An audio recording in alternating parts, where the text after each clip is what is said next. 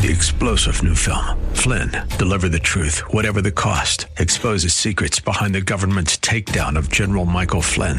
Flynn knew what the intel world had been up to. He ordered the first audit of the use of contractors. This set off alarm bells. He told the truth. He was the most dangerous person for Donald Trump to hire. They had to get rid of Flynn. Flynn, deliver the truth, whatever the cost. Available now. Watch it today. Go to salemnow.com. Salemnow.com. Julie, hey, guess what day it is? Oh, come on, I know you can hear me. Mike, Mike, Mike, Mike, Mike. What day is it, Mike? Leslie, guess what today is?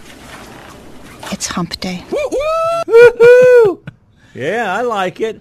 Hump day, middle of the weekday, over the hill day, closer to Friday than we were on Monday. That is always a very good thing. By the way, before we get to the uh, congressman, did you hear what happened to this judge in the Parkland shooting case? She got yeah, she got um Well, and here's what happened. Here's all she did, all right?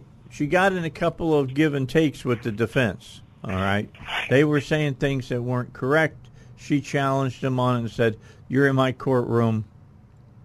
You know, stand up and fly right basically." which was what mo- most judges do. Yeah, typically. And then the other was after uh, the uh, life in prison verdict came down because uh, a couple of uh, of jurors would not vote for the death penalty. Idiots. Uh, bottom line is that they um, uh, they gave him life in prison. She uh, she came down and she gave uh, hugs to Yeah. the prosecutors and said, "I meant to give hugs to the uh, defense, but they packed up and vamoosed as quickly as they could." Took their ball and went home. Yeah. So anyway, um, she's, I mean, what did she do retire. wrong? I mean, what did she do wrong? she's That's ridiculous. She she hugged the prosecutors. I guess that was the big thing. It showed it showed that she had, I guess, um, maybe a little bit of empathy for the prosecutor. What was the judge in Dallas when the when the tragic shooting where the young lady who came home, she's a police officer, came home, went to the uh, wrong apartment, thought it was hers. The kid from Harding Uh-huh. shot and killed the kid. I remember th- after she sentenced that woman to prison, she came down and hugged that lady and gave her a Bible. Well, nobody was raising Cain about that. Yeah, well, I mean, it depends. I guess you had to be there. Is what you gotta you gotta be there. You got, you know. I mean, I mean, we from just it's like it's like the it's like so many people are just stuck on stupid today. I mean, It's been a while. They've been stuck on Yeah. it. That's just that's Congressman that- knows that's about been- that, Yeah, we can talk about that with Congressman uh, Westerman. Congressman Westerman joins us uh, from uh, District Four. How you doing, Congressman? How are things going? Great, Dave. Back up here in D.C., uh, hoping to get some appropriation bills passed this week, among other things. But uh, um, not like in Arkansas, but it's uh, it's going fine considering everything. Well, I came in today at uh, six thirty-five, and it was ninety-one degrees. This That election. sounds like uh, sounds like late July in Arkansas. it was hot. No, no, it's it's it's climate change, Congressman. You know, the world is. I saw a story. I swear to God, I saw a story yesterday that said the world may come to an end because of climate change in 2025. Did you happen to see that? uh, which which one? I mean, they've been saying that since, uh, since the seventies. Yeah, you're right. Since the there's, 70s. there's there's a new prediction. It seems like every every day. Um, but uh, yeah, I had a had a reporter ask me yesterday about was there. Um, was asking about trees and said something about the uh, uh, would would the Democrats plan to solve climate change reduce carbon emissions? I said sure it would. Said you take fossil fuels away and it would reduce climate emissions. It would kill a lot of people, and there'd be less people to emit uh, uh, greenhouse gases. So Right. yeah, their plan would would probably work in that regards. But uh, it's uh, I think she was from the Washington Post. It's it's a you, you, you ought to be up here and be around it. Yeah, well, I think it's thank you, but I'll pass on that. Let me. What do you think about the president now? This is something kind of weird. He wants to put stuff in the atmosphere. Is that right? And make it like it's like it it's it's, twilight time or something. That's crazy. So the sun's not shining on the earth or something. Has, has he said that? Well, yeah, he's he's mentioned it. So I was at a uh, a reception. This is probably five or six years ago, and there was NASA and a bunch of space stuff. And this this guy came up and cornered me, and I was was joking at first, but he was like, "Congressman, it's it's doomsday." And he was he was a scientist with NASA. He said the only thing, the only hope we got is we need to start uh, exploding nuclear bombs inside volcanoes to create uh, a lot of particles in the atmosphere to block the sunlight. And uh, and I thought you're on the on the taxpayer dole there working at NASA, there, big boy. I, I I honestly thought he was playing a, a prank, but he was as serious as he could be. Yeah, you thought you thought Yeah. that perhaps he you know he was from some some magazine that you know writes ridiculous stuff, and he was he was serious, wasn't he? So let me get it straight. This guy wanted to create nuclear winter to combat climate change. I mean, Exactly. I mean that's crazy. Now my question is, okay, let's say you guys actually went through with it. Here's my question: How do you get all that stuff out of the atmosphere after it cools down a little bit? Well, I guess you you solve the you, you solve the problems as you create them. I guess. but it's it's that's I will I will admit that's the only time I've had anybody in person mention that. I've read stuff about it, Yeah. but I didn't know Biden had got a briefing on it. Biden, was- evidently has had a briefing on it. He's been talking. He's he's mentioned it a couple of times in speeches, and uh, I heard it, and I just shake my head and I go, "Man, we need to get rid of this guy." Speaking about getting rid of this guy, tell us how how do you feel about what the Speaker of the House has been saying? He's been talking about a impeachment. Uh, uh, looking at uh, impeachment for the president because there is a lot of information coming out people have got to be concerned about. Oh yeah, and you know, people. I think we still need to be patient. We don't need to rush into this like the Democrats tried to do on Trump for no real reason. Uh, but I think the evidence is is there, and it's it's pretty strong evidence. I was in the uh, when we get back to D.C., we have a meeting with the chairman of all the committees and uh, the the majority leader to go over bills and things we're working on. So I always get a an update from Jamie Comer and Jim Jordan in that meeting, as as well as others. But um, this stuff with um, the LLCs and the money coming in, uh, this isn't just something that's made up. I mean, they've got records of that. Uh, the the fact that Biden said so many times that uh, he had no contact or anything with Hunter Biden and his businesses and or any of his business associates. And then uh, the White House spokesperson came out this week and said that uh, you know Joe wasn't in business with Hunter, but walking back all the stuff about the, the contact and this um, this guy that's going to testify next week. Can't remember his name, but um, I, I think there's just a growing amount of evidence, and it's it's pretty simple. It's like pure violation of the Constitution with bribery. If all of this stuff pans out, so I think I think we're getting to the point where you're going to hear people talking more about impeachment. Unfortunately, because I think that's the I think the Democrats probably want that more than anybody because they they don't want to see him run again. No, that's true. I saw a story yesterday said 69% of eligible voters say they don't want Biden to run again. They they want him to run away in fact. Yeah, yeah. You know, one thing you said, Congressman, that really resonated with me a few seconds ago, and it's so true.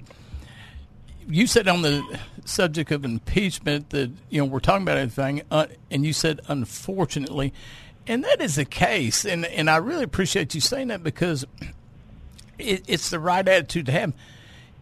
Nobody should get excited about having to impeach a president. It is unfortunate, but it's got to be formed off of foundation of facts, right?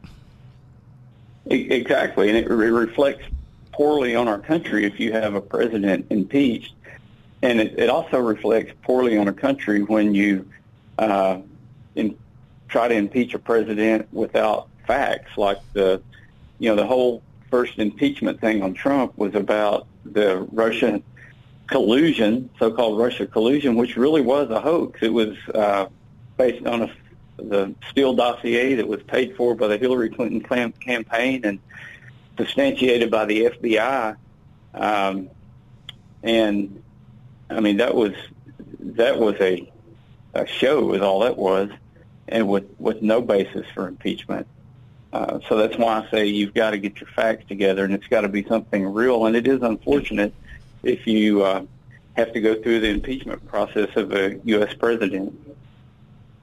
Yeah. Let's take a break. We come back. Let's talk about government spending money here on the Dave Elswick Show. Appropriations bills are being put together.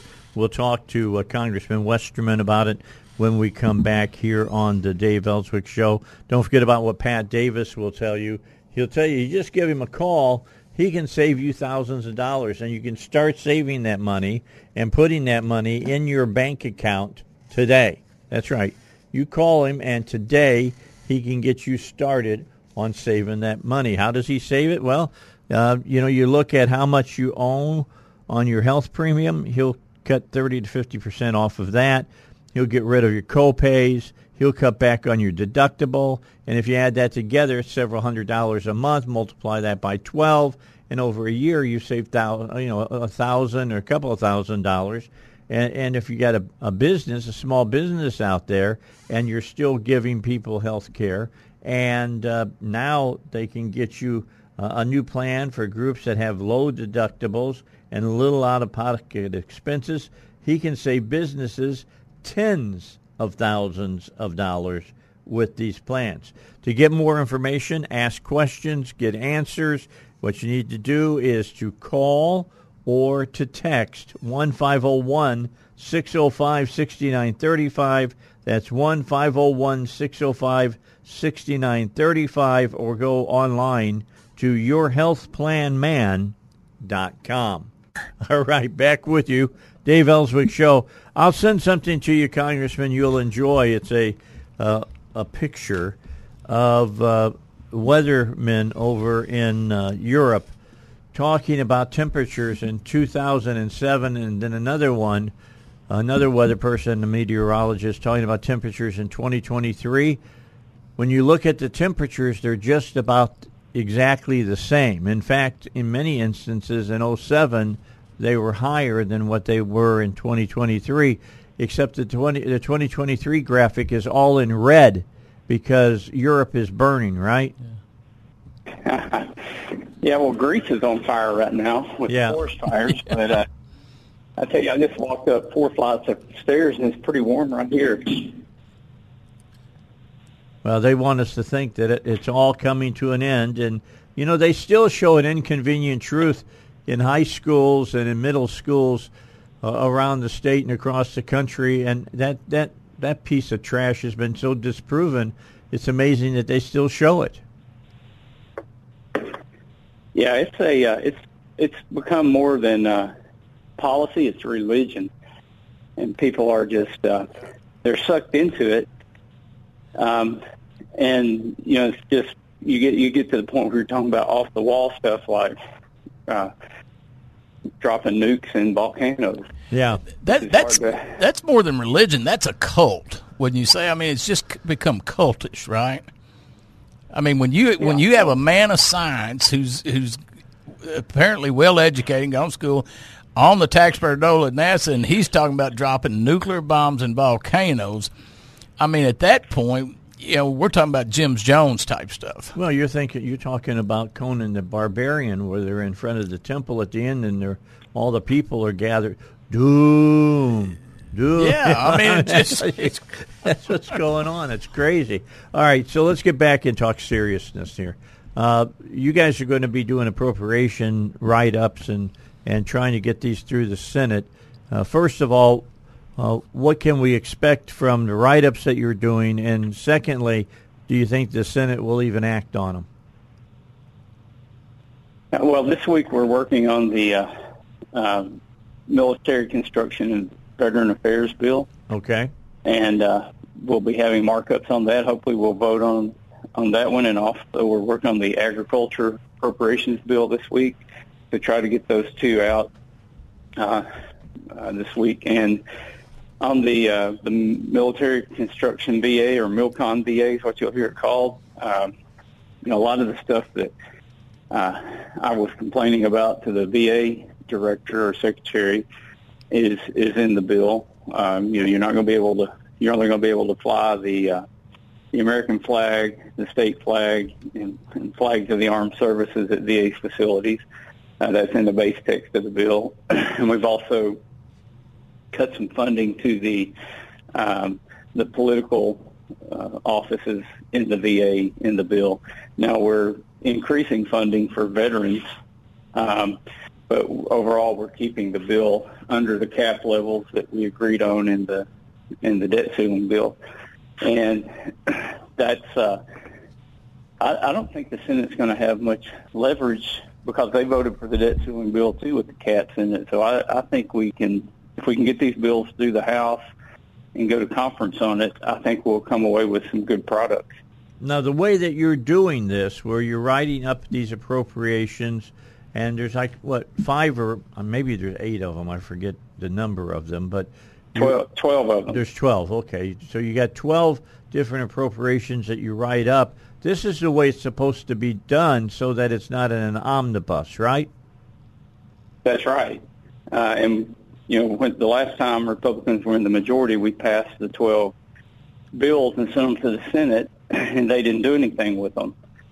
Uh, so you know, you get past the September 30th deadline, and then you you do a continuing resolution, which means you just keep spending at the same level. And then the omnibus came down the road, which I don't. I've never voted for an omnibus because that's not the way we're going to get our spending under control. But the uh, the the caveat now is in the debt limit bill. We had the uh, the language in there that if we do a CR, there's an automatic one percent cut. Um, and uh, CRs are not good, especially when you look at defense, because you can't start any new programs. Uh, you're just spending the same levels on the same programs that were approved in the, the previous spending bill. So I, I would like to avoid that, but there's also nice to know that if we don't uh, get the appropriation bills done, that it's going to reduce spending at that point. Just uh, talk for a second to the listeners, and we've got about a minute left, and that is that you all, as Congress, can look at that money and say, "Go, the money goes here, here, here." I mean, you can get really specific on it, correct? Yeah, it's the appropriation bills. It's uh, there's line items in there for all of the government programs uh, where where the money goes. Yeah. So when you say that you're going to cut back, um, perhaps on the VA in areas, you can cut back in people's salaries at the top and take the money you save there and apply it somewhere else. Correct? Uh, like to veterans. That, that's correct. Well, so we can make sure the veterans get the services they were promised, but um, cut in other places or cut in other uh, other appropriation bills. It's not like every appropriation bill has a cap on it. There's a total cap that everything has to fit under. Okay. All right. So we'll keep uh, we'll keep an eye on that. We'll talk about that even more so uh, next week because there'll be some things that you guys have already got done. How many? You got twelve of these to do. How? When do they need to be done? Ideally before September 30th, um, but uh, we've got a lot of work left to do. Most of them have been through committee, so now we just got to get them on the floor and get them passed and over to the Senate. Okay. All right. Well, I'm happy to hear that you guys are going to sa- save some money here this next time. That uh, that says that that, uh, that that that cap bill that we saw, the ceiling bill that uh, was passed, uh, did what it was supposed to do. Correct? Yeah, on the uh, on the debt or on the uh, top line number for appropriations, it, it did. Now, it also it raised the debt limit so that we can pay the bills that are already out there. Uh, but it's it's a move in the right direction. All right. Congressman Bruce Westerman, keep up the good work. You're moving in the right direction. You're doing a good job. We appreciate you, sir. Thank you, Dave. Have a good day. Talk to you later. All right, Congressman Westerman here on the Dave Elswick Show. All right, we'll be back after the news. That's coming up on the top of the hour. And guess what? Suzi Parker will be here.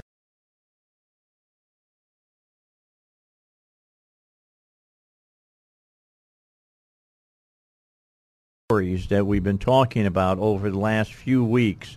And uh, Suzi, you've had some stuff going down in Sheridan. Bring us up up to date on the stories that you're working on. Well, I'm glad to be here. I I, I figured I thought it was going to be late, but better to come late than never come at all. They say You were down here. in South Arkansas.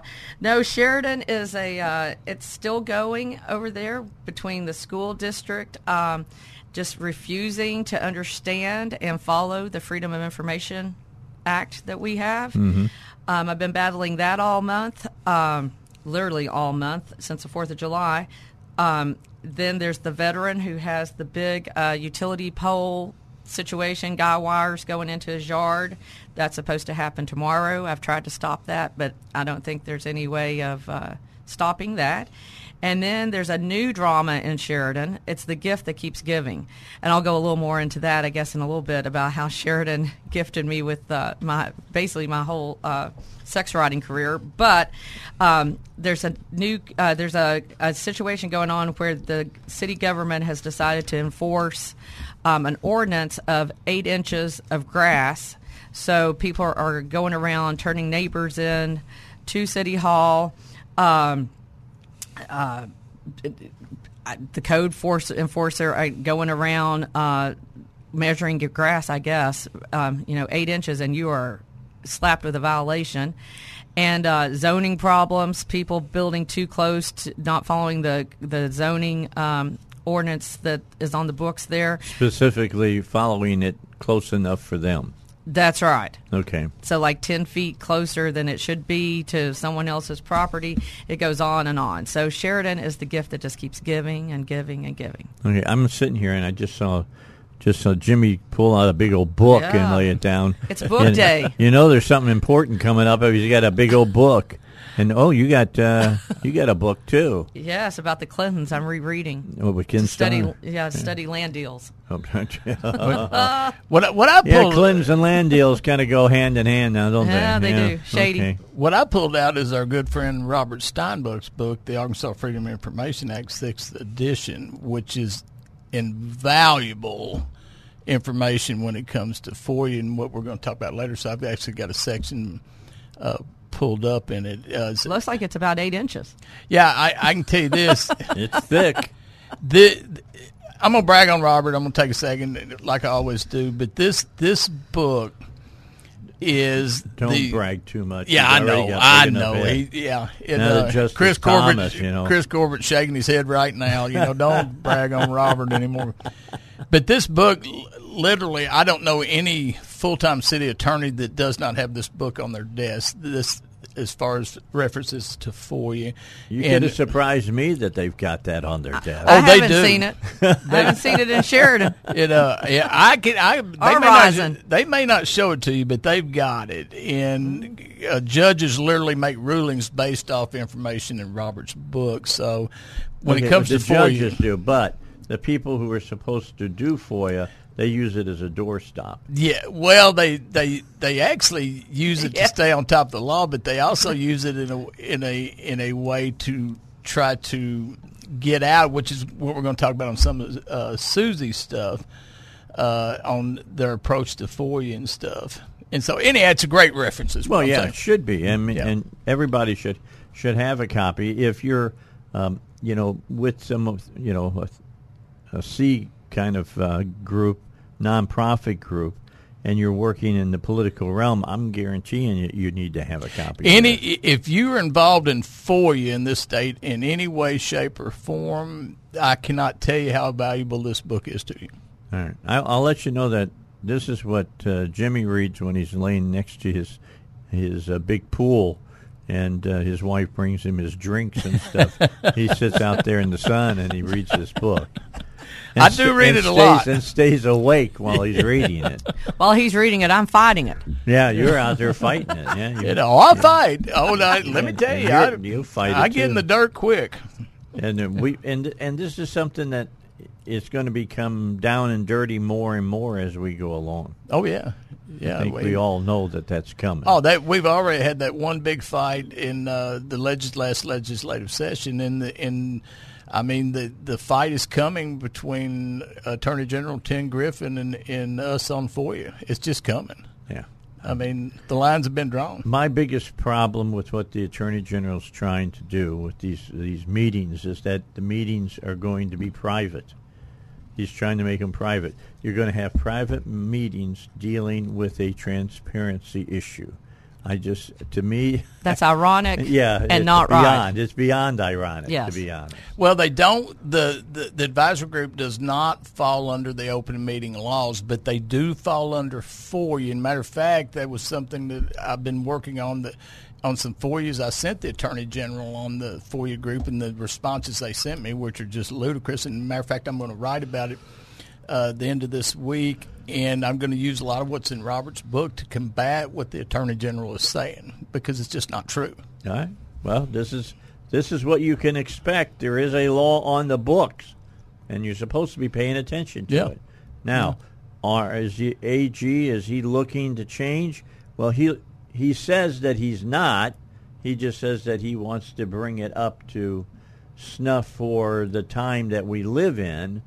And to me, that's like saying I want to change it. Well, he, and as you guys know, he he already uh, in the legislative session, he and State Representative David Ray and and the State Senator Breanne Davis, Russellville, they put the bill before the committee to gut FOIA. That was Tim Griffin right there with him. His entire staff presented that bill. So we already know what he wants. Now, I, I encourage everybody, if you didn't see Robert Steinbuch's um, column in the Arkansas Democrat Gazette last Sunday, I'm going to post it today. Okay. I would encourage everybody to go read it because what Tim Griffin is saying, the Attorney General is saying he, that the commission back in 2000 it came up with these things and these are their wishes, and Robert pretty much picks that apart in the in the way only Robert can do it, right? And he goes in great detail of what the commission was actually set up and what their recommendation recommendations actually were.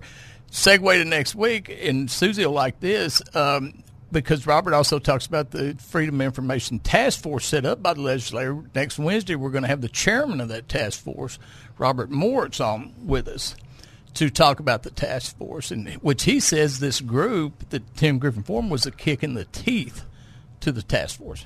Yeah, yeah. Well, I don't know why you got to have another task force when you already have a group of people that are watching over and making changes to FOIA as needed. I Well- think it looks shady. You, you, you. It does look shady. I mean, shady. No, it does, Suzi. You're, you're It's exactly in the right. shade, in the dark, in the you know, closet. The reason t- Tim Griffin formed this group, I mean, one of the reasons I believe is because the task force, when they're when Tim Griffin and David Ray and Breanne Davis put their bill forward, the task force voted unanimously against it. Yeah, well, they never brought it to them. Well, but they still we met. I know you Yeah. guys saw How it. How do you I get on a task it. force? And, I uh, need to be on task force. And uh, but yeah, you're exactly right. Start mine. You know, David Ray and them didn't even bring it to the task force, but the task force met on it. And as Robert Steinbuch uh, tell you, they, which is, it's very seldom that they're unanimously, but they unanimously vote against it. So if you're the attorney general, you're going, okay, well, they're not for what I want to do. They voted unanimously against it. What yeah, I do, totally against it. yeah. So what I do, I create my own little group that I stack with the two people that, that sponsored this bill and two of my staff members, right? Mm-hmm. So to to uh, Suzi's word, shady. Well, yeah. When you when you, the public looks at it and they go, wait a minute. Yeah, got- and you don't yeah. include the two people who have done more dealing with, uh, you know, FOIA than anybody else here in the state. They're not even on your, your No. in your group. Joey McCutchen and Robert Steinbuch. Yeah. I mean, the foremost authorities on FOIA are not even on your. Now, John Tull, who's on the FOIA task force, who is a uh, an attorney who has been a defender of FOIA for quite some time. He put him on the group. Well, I'm glad John accepted that invitation because we need to know what's going on in that group, and the only way we're going to find out is have somebody like John Tull on it. I agree Okay? with that. And, And you've got yeah, the and Arkansas Press Association. Ashley Wimberley, and uh, um, we'll talk about that another time.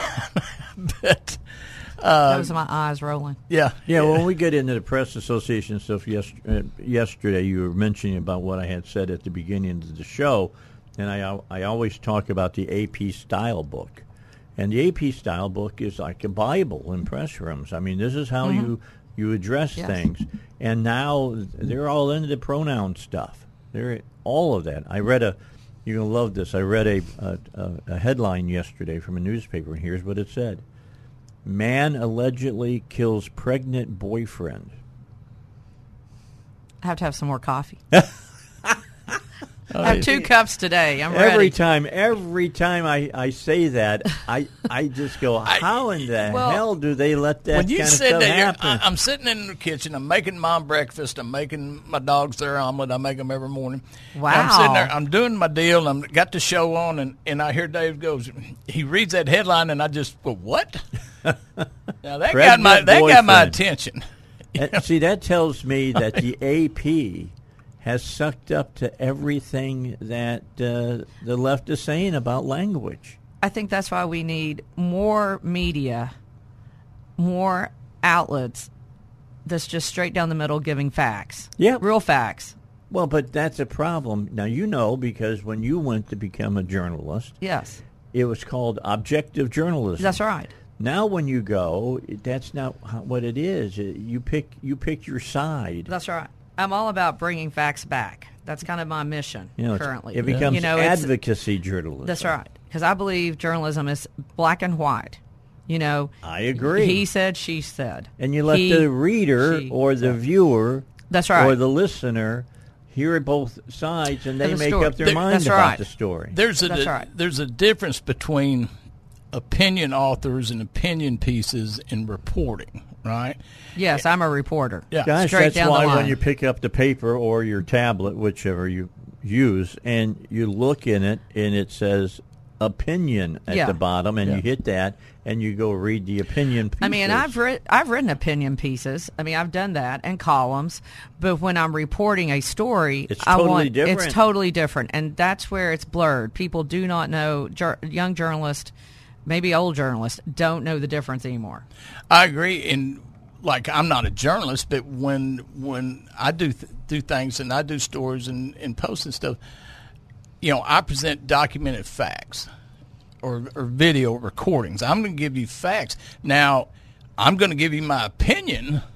I will never on those facts. I don't. I stay right down the Well, I'm not a journalist, though. Right. I'm just Jimmy on Facebook, and an social Ewok. media, right? My little Ewok. Yeah. my little Ewok friend. yeah, I don't even know what an Ewok is. And it uh, while you kids were busy, while you kids were playing Star Wars, I was out hauling hay. Okay, Hey, it teaches you how to fight in life, Yeah, does it it not? does. yeah, hauling hay, hauling hay teaches you how to fight in life. Does it?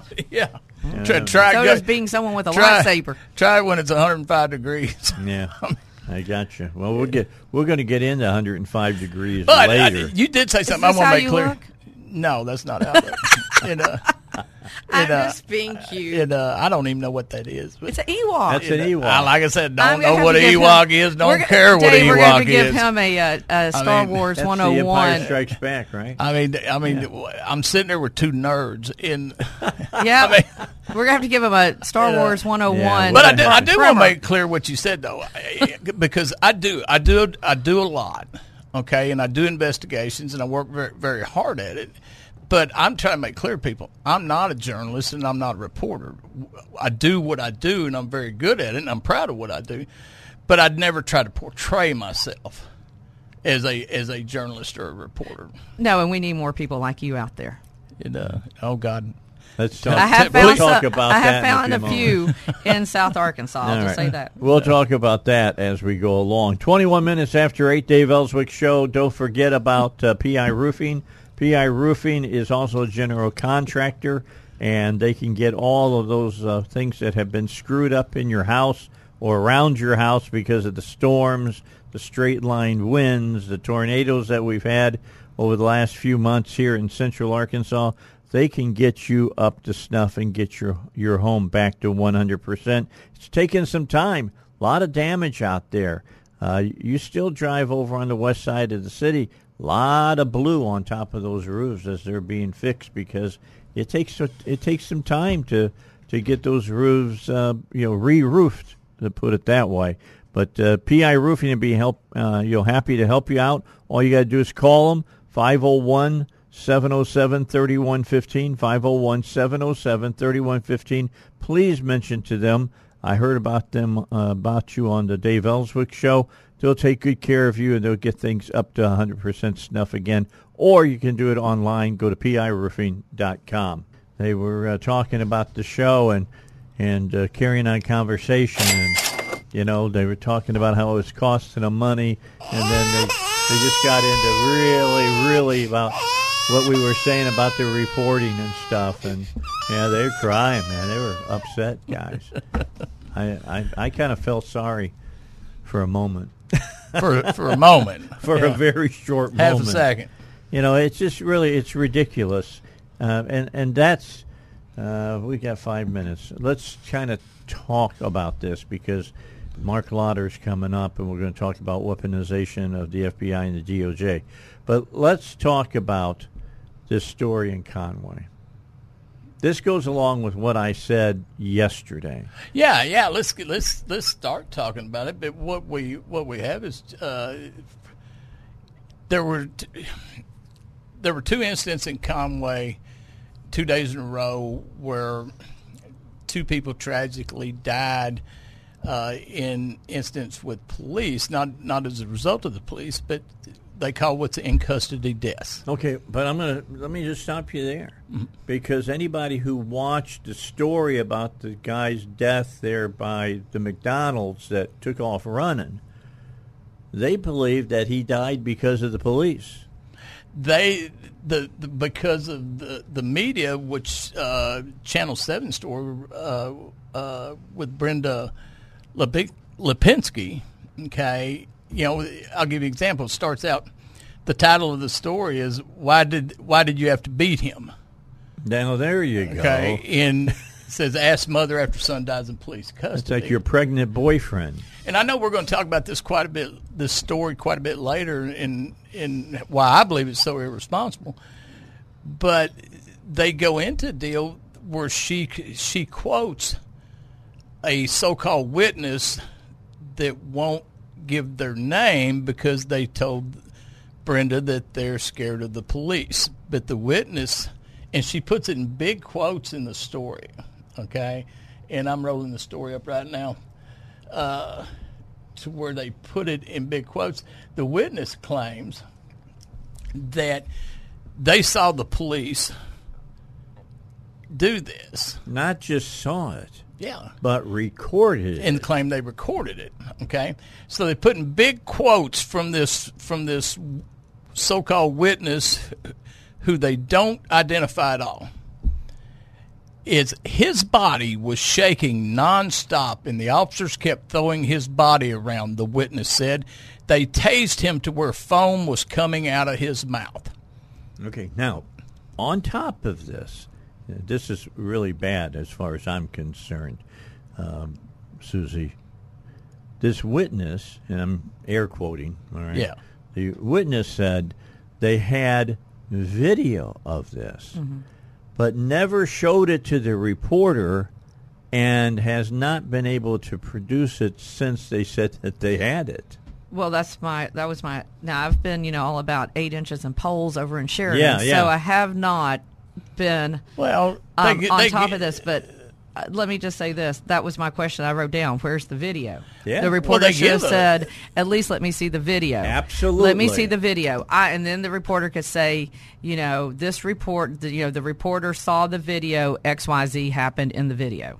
well, End they of give a video. And here's the, here's the other thing. all Where right? is the video? But if they couldn't show me him foaming at the mouth Mouth. and, and, and all that, I don't report that in my story. It's it's dead at that Well, you point. gotta- There's no Does proof she? of it. d- does she see the video? Do we know? If They she give saw a video. They got a video, but it doesn't okay? show The- anything like what they're the witness about. gave them is a video But- of firefighters, EMTs, and two police police police officers giving medical attention, helping the guy. No, she does she see the video? Does she see the video that allegedly? No.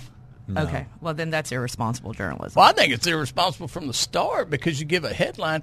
Mitch, I'm going to go back to Mitch McCoy because he was the last objective news reporter in Little Rock You at got two 20 stations. seconds to get back. To All right, all right, and I know we're going to talk about this later in the show. Yeah, we a bit. are. But but Mitch McCoy would have never run with a headline like that. He might have He- said now, to question- her credit, quest- now, questions to her arise. credit, wait, wait, wait. Well, to let her me- let me credit, no, she may No. not have written the headline. No, I, it doesn't matter. Her name's on the story. All right. If it's not her. Keep your keep keep your thoughts. All right. We'll come back. Time for Hannity. And in journalism in this country. It it doesn't just happen, look, in Little Rock. It happens on the nightly news on NBC, ABC, CBS. Everywhere I look, it's happening. A- And uh, the whole thing of opinion in news, uh, advocacy journalism rules now, and it shouldn't because that's never what the founding fathers never saw journalism that way. They saw it as being a methodology of getting the facts to the general public so that they could make their decisions. If there was any kind of opinion, it always was on what we would call now an editorial page, okay, or an opinion page. That's where you went to read opinion, not to read facts.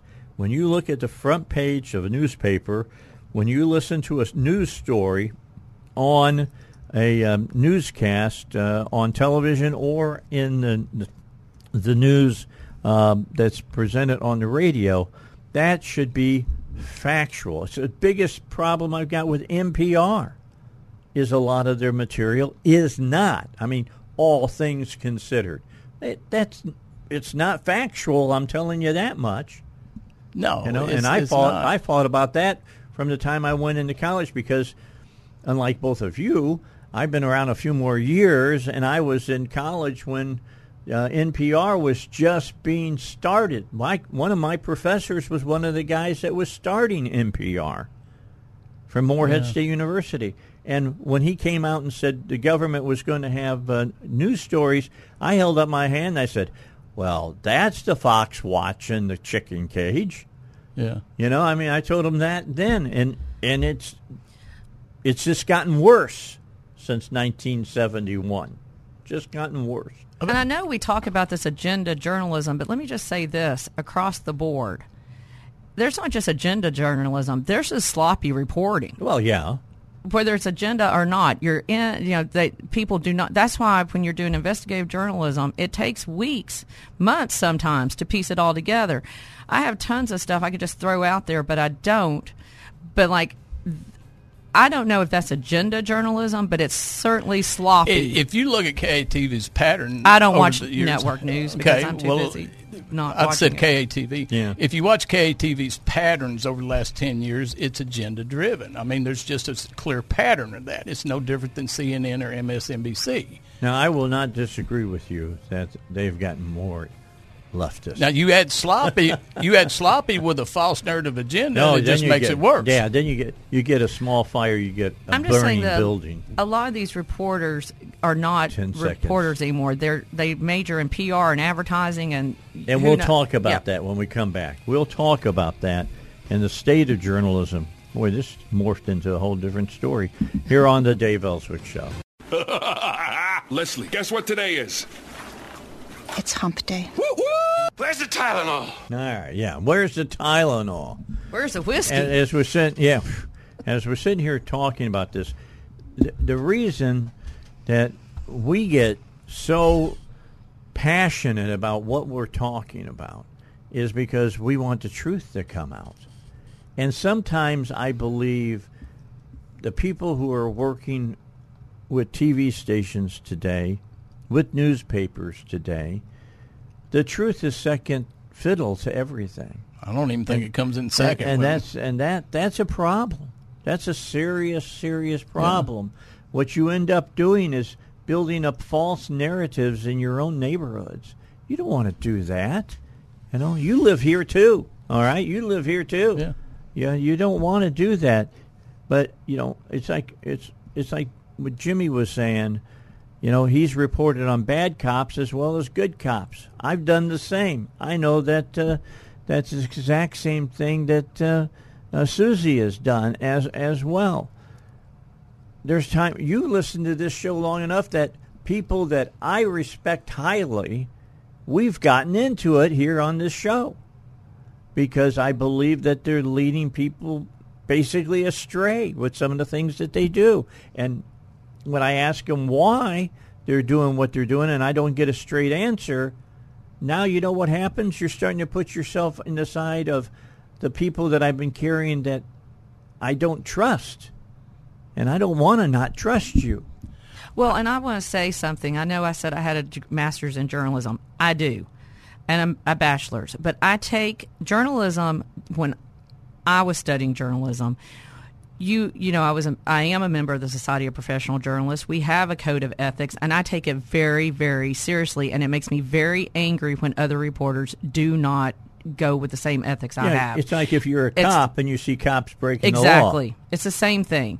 We have an oath, and there's a lot of sloppy reporters out there. I can name several. Some are just some are just playing reporter, and you and I like my facts in black and white. And if you know, there's the old saying, "There's two sides to every story," but really.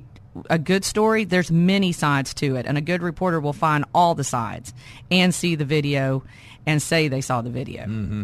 Yeah, well, I've got friends that are out there that are journalism uh, majors from years ago, and uh, they're like me. They they watch what's going on and they just shake their head, just like what you're doing right now, Suzi. You're shaking your head, going, "I don't know what the heck is going on Yeah. in the I, it's, it's it's unethical what Channel Seven's done. I I'm going to agree with I you. agree. That that I story, agree. Just that I- story. You don't yeah. have to tell me about all the rest of them. Just that story The, uh, alone, alone, is, as Suzi says, sloppy. Yes, but it's unethical as well. I, I reached out to Brenda and Amy as well. I know them. I've dealt with them. I've had many, many conversations with them. Uh, and um, uh, Brenda's voicemail's full, so I texted her, and she she read it just shortly after I texted her. I said, "Hey, Brenda, we're going to talk about your story in my post Wednesday morning on the Dave Elswick Show, one hundred one point one FM. The answer." you know, uh, I certainly took issue and you to task on it. And if you would like to join us for the conversation, you're more than welcome. Let me know and thanks. Well, she read it just a few minutes after I sent it, and I've got no response. No answer. Well, I knew, but I knew I wasn't going to get one. Yeah. But I'm just saying, Yeah. typically, and don't you know, if, if you're listening right now, typically, let me just tell you this: if I don't hear something back immediately, I know that they don't want to talk about it. Yeah. All right, and they're not going to talk about it, and I might hit them up one more time, just one more time. Give them give them the benefit of the doubt, and say, well, maybe they ate something bad. yeah.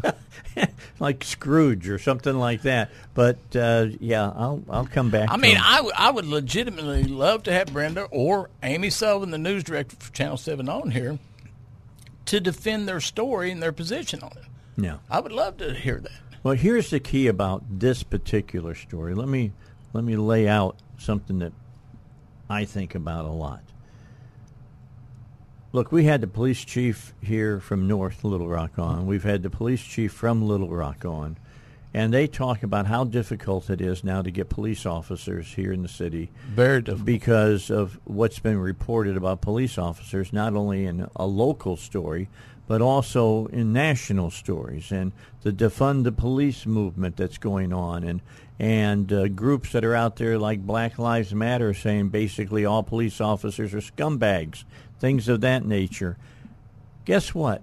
When you go out and you report some kind of story like this, that's the kind of narrative you're setting up in your own frickin' community. Why would you want to do that? If you got bad cops, that's one thing. But if by reporting and not giving the full story, it's ridiculous. I've said it. I said it in the post. I'm gonna keep saying it. It it it creates division and hate. Absolutely. In the community. And I don't not, I don't disagree with that and I hope that they understand that. Well, and you know, I'll say this, you know, these reporters who don't live in these small towns don't know these small towns. Yeah. You know, that's why local journalism, I will always be beating this drum um, to death, but local journalism is important. Brenda Lipinski comes in, doesn't probably, I, I don't know her, I've never seen her, but you know, I don't know if she's from Conway or not. I'm guessing probably not.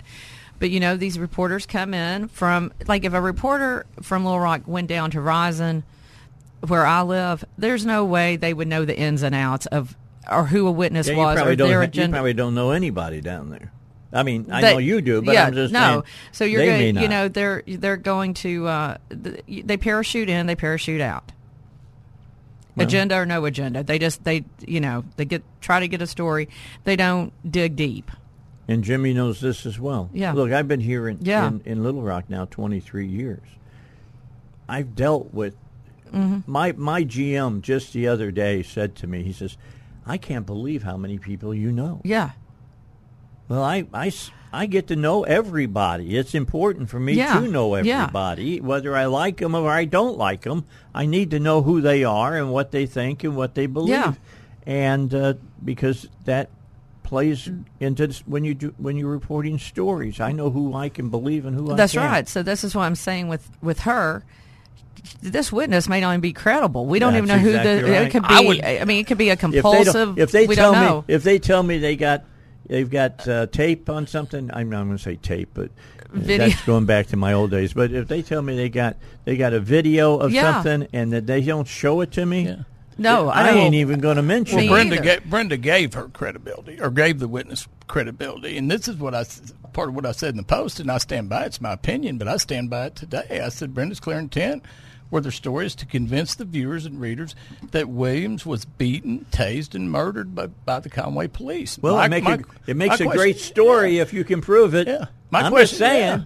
I understand where you're Yeah. at because you're a journalist. I understand that, but here's the key: you don't go out there and try to prove a negative unless you got the information Yeah. to prove the negative. And what you did is you just gave you just gave a a non credible source, a very non credible source, credibility. And you gave every person who says anything negative about the police Yeah. credibility.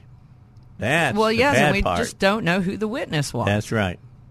Don't You know anything. And that's why I go back to that point, and and I I bring up Mitch. The only reason I bring up Mitch is because he was he was the last, you know, objective reporter in the Little Rock market, and a guy like a reporter like Mitch would have never ran that would have never ran that quote without something to back it up. I'm surprised that they did. They ran the story in the first place because here's my my whole key about you know watching a lot of uh, what goes for journalism day. When's the last time any of these news stations around here had quote an I team? Now, when I when I Mm-hmm. say that, uh, Suzi knows exactly what I mean. You should know what I mean as far as that goes, Jimmy. An investigative team. They don't. You want to know why? Because a lot of uh, a lot of advertisers don't like investigative journalism. That's exactly it. That's why you're seeing more and more. and you want to know why that's important?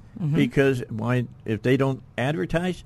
Because when you're the local TV station, the the place that you can sell most of your advertising is on the news.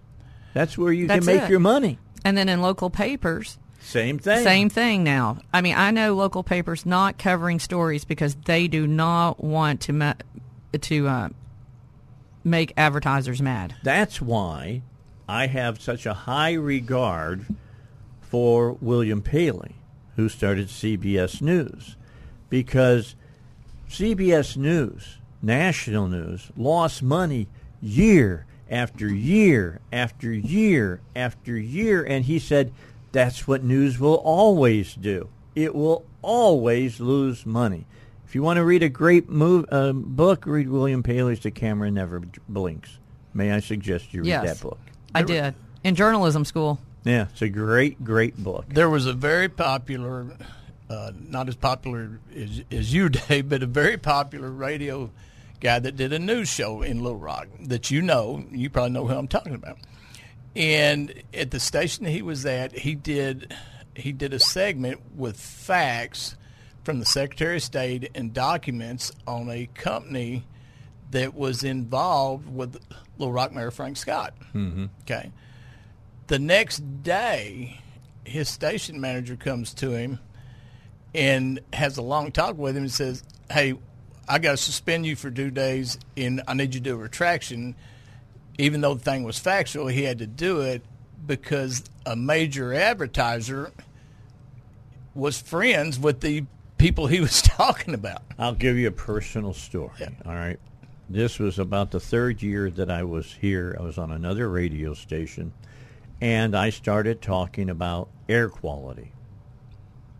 And I started talking about uh, who's the people who talk about air quality, uh, net, uh, the lung and whatever association, Mm. and uh, they were they were talking about how bad the pollution was, and uh, the government was going off on West Memphis because they had too much pollution to build a, a car factory and this and that. And I said, you know what they don't tell you is that where they put these monitors up at. And I started talking about they put it where the pollution's terrible, and so they tell you the air everywhere sucks when that's not the case. Yeah. That group pulled all of their advertising Mm-hmm. from our radio station. And uh, Jim Beard called me in. He was the GM at the time, and he said, uh, "Tell me about this story." And I and I went through it with him, and he says, "Keep up the good work," and sent me back to. Yeah. to, He didn't to bow. back on the air. No, you know, he this didn't is bow. this is why I'm an independent journalist. I don't work for anyone. I'm self-employed. Yeah. I, you know, I I worked until briefly- I win the lottery and buy radio stations, and she'll work for me. That's right. I'm waiting. I'm waiting. I know that. you're waiting. No, but that So way no one can control me. Like if I find a story, I can, you know, try to sell it or or Okay, I've been. Post it. I'm being told I got to get Oh. a break in. If I get, I don't. I don't I'm, I'm afraid that Aaron's going to come over and, and hit me. I mean, He's a quarter. yeah, he's a see, quarterback. He, doesn't just- hit. He just, yeah, that's true. He Quarterbacks He got hit. hit. Yeah. All right. just keep that in mind. All right. Uh, real quickly, let me talk about my good friends over at QC Kinetics and what they're doing. They're helping people just like you every day, every day here in Central Arkansas, across the state, in fact, with their amazing non-surgical treatments that repair and restore damaged joint tissues. Here's what they do. They take the latest advances in regenerative medicine. They take your own body's healing agents and then they concentrate them right in the area where you have most of your pain at, whether that's in your hands, your feet, at your knees, and your back. I get up every morning and it's what I think. I love the smell of napalm in the morning. Smells like victory. That's right. I go to war every day. Robert Duvall. When I went, when I went, greatest American living actor Yeah. today. I agree with that. Well, Now he's a great actor. The, one of my favorite movies of his is a very small movie he did where called Tango. Have you ever seen that one? Where he's tangoing with the women all the time. It's I didn't great. see that. I've It's seen great most of movie. his, It's but a I great haven't movie. It really is. It's a great movie. The movie. Great Santini was a good one. Oh, that's a fantastic movie. That, Yeah. that is a, an amazing movie. Uh, but the last movie star, and I'll I'll stand on this, is Tom Cruise. He's the last true movie star. not Mitch You know? Mitch McCoy. No. I'm joking. I couldn't resist Hey, it. we're making fun of you. Sorry. I mean, you don't mind that. I, know he doesn't care. I couldn't resist it. No, Tom Cruise. Yeah. He's Yeah, the last big movie star. Yeah. Maybe you might be able to make a little bit of a, an argument for Brad Pitt. No, Robert Downey Jr. We talked about him Let last me just time. well, let me. remember? T- have you seen Oppenheimer? Not Either one of yet, you yet? not I'm yet. just- I'm Robert. just- if Robert Downey Jr. does not get at least an, an Academy Award nomination for that, there is no justice in the universe. I, he's a great. He's a great. I, I just. Well, this this is back to the when he was before he did all the drugs. and Yeah, everything. yeah, he had a at the beginning. period, and yeah. He was really, really, really good. I go Robert. He's really good in this. I go movie. Robert Duvall and Denzel Washington in that order. Denzel Washington's good. He's coming out. This, you know, they got a new Equalizer. With Mitch McCoy, a solid number three.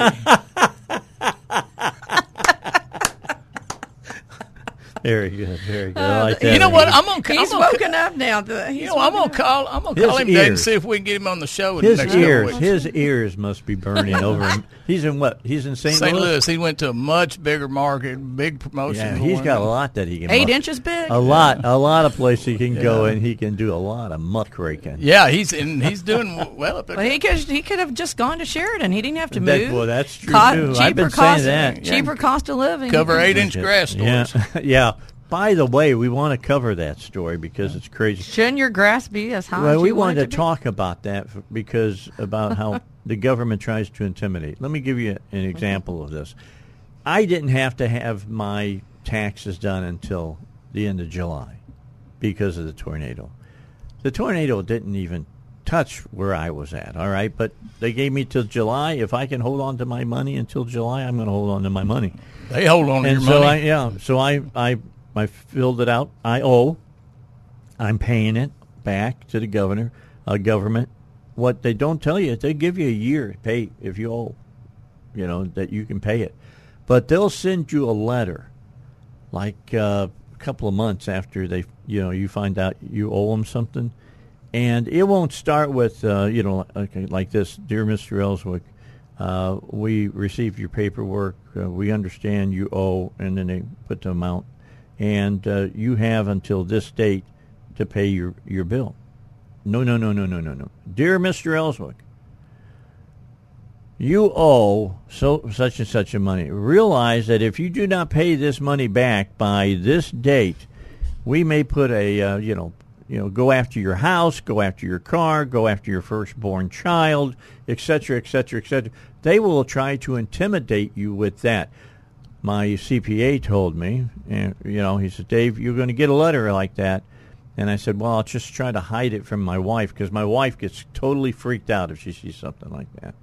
And uh, I look at it and I go, eh, you know, because I know what my rights are, so I'm not worried about it. They're- They're not going to come after me. Anyway, I'll have it paid off within a couple more months and be done with it. But this is something that the government does. They will try to intimidate you. They will try to intimidate you if you sit down at a school board meeting and you try to ask questions. And we'll give you a perfect example of that with some audio that we have uh, for you today. Uh, they'll send you letters like down in Sheridan if you haven't cut your grass to what they they want done, and we got you know we've got evidence of that as well. We'll we'll we'll, we'll touch base with all this. Always remember the government works for you. You do not need to be afraid of the government unless you are going out and breaking the law uh, yourself and doing it willingly. Keep that in mind as well. All right, a break, news, back with you. More to talk about. Dave Elswick Show.